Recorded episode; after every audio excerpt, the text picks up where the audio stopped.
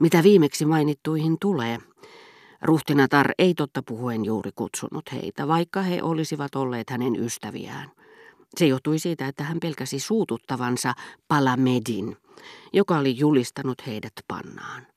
Niinpä saatoinkin olla varma siitä, ettei hän ollut puhunut minusta paronille. Muutoin ei minua olisi juhlissa näkynyt. Herra de Charlie seisoi Saksan lähettilään vieressä ja nojasi puutarhasta taloon johtavien portaiden kaiteeseen, niin että kolmesta tai neljästä ihailijattaresta huolimatta, jotka melkein peittivät hänet näkyvistä, vieraitten oli pakko tulla tervehtimään häntä. Vastatessaan paroni kutsui jokaista nimeltä, toista toisensa jälkeen tähän tapaan. Hyvää iltaa, monsieur de. Hyvää iltaa, madame de la Tour du Pain Verclose. Hyvää iltaa, madame de la Tour du Pain Gouvernant. Hyvää iltaa, Philibert. Hyvää iltaa, rakas rouva lähettiläs, ja niin edelleen. Se aiheutti jatkuvan nalkutuksen – jonka keskeyttivät pyytämättä annetut neuvot ja kysymykset. Vastauksia hän ei kuunnellut, jotka Monsieur de Charlie esitti matalammalla välinpitämättömyytensä merkiksi teennäisellä ja leppeällä äänellä. Ettei vain pikkuneiti vilustu. Puutarhassa on aina vähän kosteaa. Hyvää iltaa, Madame de Brandt. Hyvää iltaa, Madame de Mecklenburg. Onko nuorineitikin täällä? Onko hänellä ihastuttava vaaleanpunainen leninkinsä? Hyvää iltaa, Saint-Gerin. Tässä asenteessa oli tietenkin aimo annos ylpeyttä. Herra de Charlie tiesi olevansa Germant ja erikoisasemassa kyseisissä juhlissa. Mutta siinä oli muutakin kuin ylpeyttä. Ja itse juhla sanallakin oli esteettisesti asennoituneen miehen mielessä ylellinen ja outo kaiku. Mikä sillä voi olla, ellei juhlia järjestetäkään ylhäisöpiireissä, vaan jossakin Carpaccion tai Veroneesen taulussa.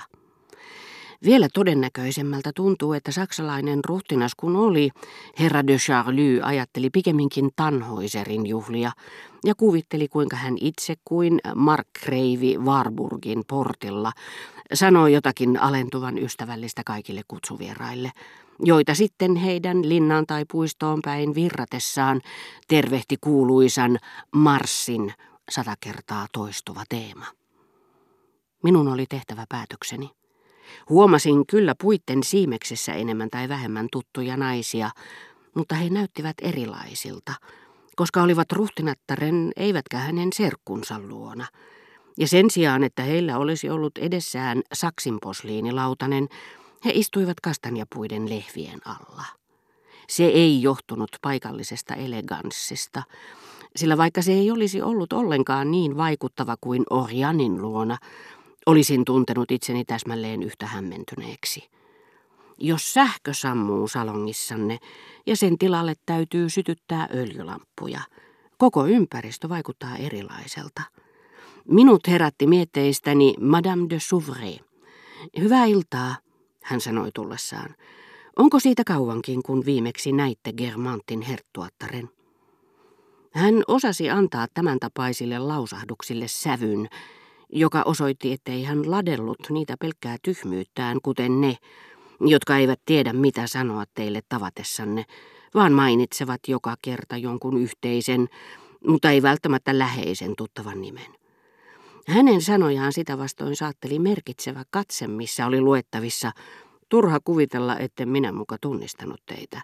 Te olette se nuori mies, jonka tapasin Germantin herttuattaren luona. Muistan sen oikein hyvin. Ikävä kyllä suojelevasta eleestä, joksi näennäisen typerä, mutta hyvän tahtoinen lause oli tarkoitettu, ei ollut apua.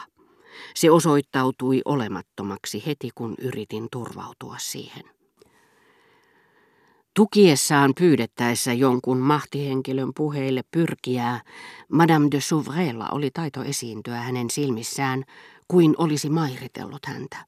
Mutta mahtihenkilön silmissä niin kuin ei olisi sitä tehnyt, ja tämän kaksinaamaisen eleen ansiosta ensin mainittu oli hänelle kiitollisuuden velassa, mutta rouva itse ei menettänyt mitään suhteissaan jälkimmäiseen. Rohkaistuin ylhäisen naisen ystävällisyydestä niin, että pyysin häntä esittelemään itseni Monsieur de Germantille, Mutta hän käytti hyväkseen hetkeä, jolloin talon isännän katse oli kääntynyt meistä muualle, tartui minua äidillisesti olkapäistä, hymyili poispäin katsovalle ruhtinaalle, joka ei voinut nähdä häntä, ja työnsi minua siihen suuntaan, muka suojelevalla, mutta tahallisen tehottomalla eleellä, joka jätti minut avuttomana melkein alkuasemiini. Tavanomaista niissä piireissä liikkuvien raukkamaisuutta. Vielä pahempaan syyllistyi toinen ylhäisönainen, joka tuli tervehtimään minua oikein nimeni mainiten. Yritin hänelle puhuessani muistella hänen omaansa. Muistin erittäin hyvin, että olimme olleet samoilla illallisilla. Ja senkin, mitä hän silloin oli sanonut. Mutta vaikka keskitin tarkkaavaisuuteni näihin sisimmässäni piileviin muistoihin, se ei niiden joukosta löytänyt hänen nimeään. Siellä se kuitenkin oli. Ajatukseni olivat haastaneet sen kuin leikkiin löytääkseen sen ääriviivat ja alkukirjaimen, saadakseen sen lopulta kohoamaan päivänvaloon. Turha vaiva. Tunsin suurin piirtein sen koon ja painonkin, mutta mitä muotoihin tulee, verratessani niitä sisäisessä yössäni piilevään, näkymättömään vankiin, minun oli sanottava, ei, se ei kuulu niin. Älyni olisi voinut luoda mitä monimutkaisimpia nimiä. Ikävä kyllä sitä ei pyydetty luomaan, vaan toistamaan.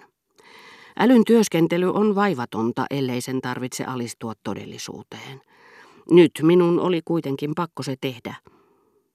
Lopulta nimi tuli kuin tulikin esiin kokonaisuudessaan. Madame d'Arbachon. Minun ei pitäisi sanoa tuli sillä se ei uskoakseni ilmestynyt minulle autonomisen liikkeen välityksellä. En myöskään sanoisi, että tähän naiseen liittyvät monenmoiset ja kepeät muistot, joita vannotin auttamaan itseäni tähän tapaan. Hyvä tavaton, tämä nainenhan on Madame de Souverain ystävätär, se sama, joka puhui Victor Hugosta niin lapsekkaan ihailevasti, kunnioituksen ja kauhun sekaisin tuntein. En usko, että nämä hänen nimensä ja minun välilläni lennähtelevät muistot sitä pinnalle nostivat. Piiloleikissä, mikä muistissa käynnistyy, kun sieltä jotakin nimeä etsii, ei tunneta asteittaisia lähestymisyrityksiä. Ensin ei näy mitään. Sitten yhtäkkiä ilmestyy näkyviin oikea nimi. Aivan erilainen kuin mitä oli kuvitellut. Eikä se suinkaan luoksemme tullut. Ei, sillä minusta tuntuu, että sitä mukaan kun elämme, me siirrymme koko ajan kauemmaksi alueelta, missä jokin nimi on selvästi näkyvissä, ja panemalla liikkeelle tahtoni ja tarkkaavaisuuteni onnistuin terästämään sisäistä katsettani siten, että se odottamatta lävisti hämärän, ja minä näin. Oli miten oli. Jos muistin ja unohduksen välillä sittenkin on siirtymisvaiheita, Nämä siirtymävaiheet ovat alitajuisia, sillä nimet, joiden kautta kuljemme ennen kuin löydämme oikean nimen, ovat vääriä, eivätkä tuo meitä yhtään sen lähemmäksi etsimäämme.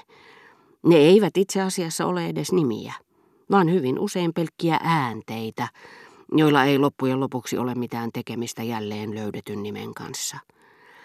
Sitä paitsi älyn työskentely sen siirtyessä olemattomasta todellisuuteen – tuntuu niin salaperäiseltä, että nämä väärät äänteet ehkä sittenkin ovat ennakoivia merkkejä, taitamattomasti tarjottuja tukikeppejä, joiden avulla pääsemme käsiksi oikeaan nimeen.